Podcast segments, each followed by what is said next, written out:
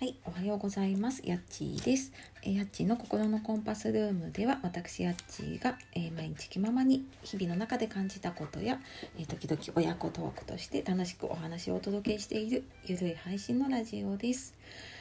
え今日も聞いてくださいましてありがとうございます。えいかがお過ごしでしょうか？え今日日曜日でも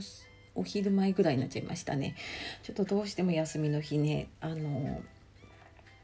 なんかいつもと生活のパターンが違ったりとかね家族がいたりとかするとなかなかね思うように収録ができずに、えー、時間がまちまちになっております申し訳ありません。えー、ねお休みの日で、まあ、ちょっとお天気の地域もあればねやっぱり梅雨らしい天気の地域もあるかと思うんですが、まあ、ちょっとこの時期ね前にもちょっと話してったかなやっぱり梅雨の時期とかね雨の時って体調崩しやすかったりするのでまあなんとなくちょっとだるいなとかねあなんとなくすっきりしないなっていう時は本当無理せずにねあの自分のペースで、えー、やっていきましょう。はい、でえーとですね昨日は親子トークで、えー、私の理想と現実の子供編ということでね、えー、うちの息子と話をして、まあ、ちょっとその子供のね、えー、本音というか、まあ、理想と現実の話を聞いて考えたこともあったりでそこからま考えた私の理想と現実の大人編をね今日お届けしていきたいなと思っております。えー、ご興味あればね昨日の、あのー、126回の方の私の理想と現実の子供編、えタイトルはね「親オラは学校に行きたくないぞ」っていう あの本音なタイトルになっていますのでそちらの方も、えー、合わせて聞いていただけると嬉しいです。はいというわけででは今日はですねえー、私の理想と現実の大人編をお届けしていきたいと思いますので最後までお楽しみくださ。い、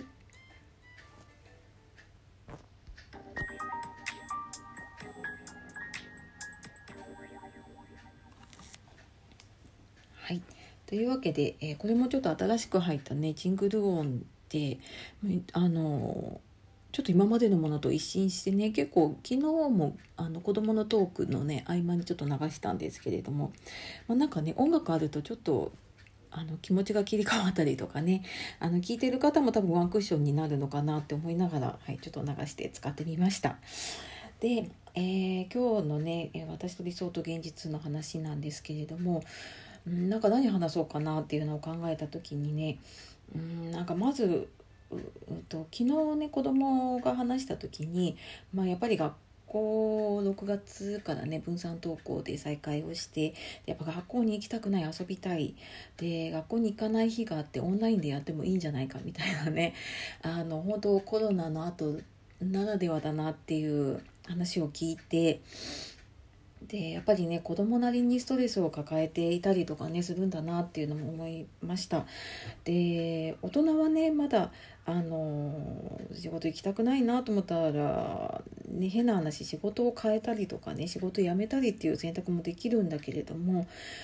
やっぱりね子供にとってはもう学校って行かなきゃいけないものだったりとかねじゃあ違う学校にっていうのもなかなかそんな簡単にできなかったりとかねあの選べない状況があるっていうのは本当にあの辛いことだなってなんか自分の子供の頃を思い出してねちょっとそんなことも感じたりしていました。でまあその一方でねやっぱり大人の理想と現実、まあ、子供と同じでまあ、これ私の個人的な話になっちゃうんですけれどもね、えー、コロナの間で在宅勤務をしていたんですね。で、まあ、6月に入ってポチポチと、えー、ちょっと仕事の体制を整えながら、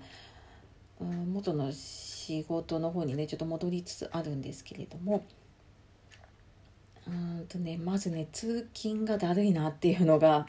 もう正直な本音です。これちょっと子供の前では聞かせられないなと思ったんで昨日喋ってないんですけど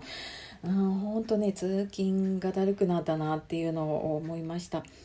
うんまあ、今までもねやっぱり毎日同じ時間に行くっていうのは大変だなとは思ったんですけど一回こう在宅でできなくもないんだなとかあこういう風なやり方があるんだなってって思ってでどっかであもしかしたらなんか在宅でできる体制をねあの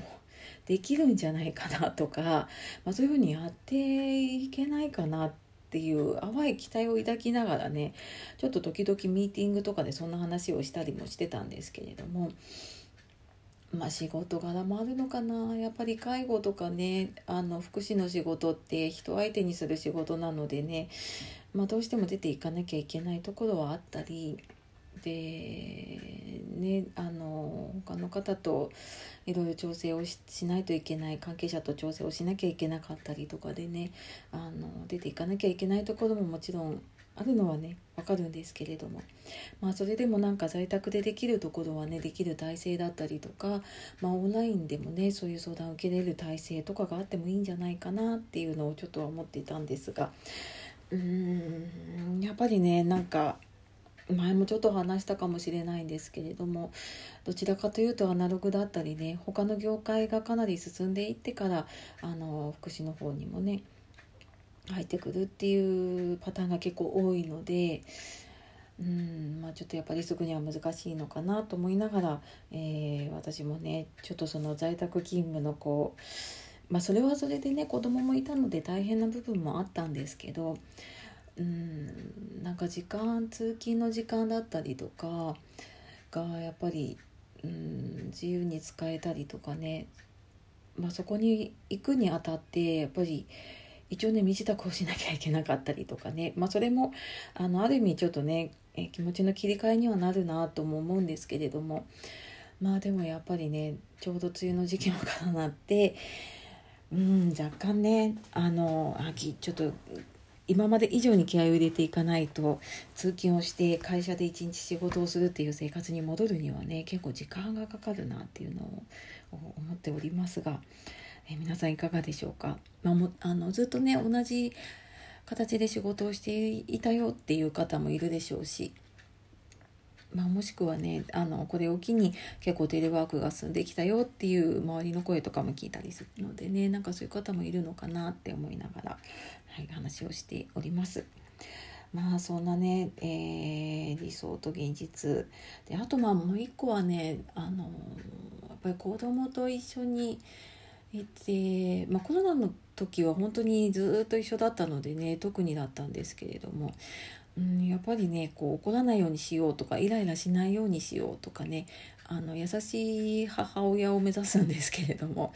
まあ大体一日の中でね、えー、1回はイラッとしたりとかね、まあ、その矛先が、子供に向いたりとかねしてしまうなっていうのを感じています。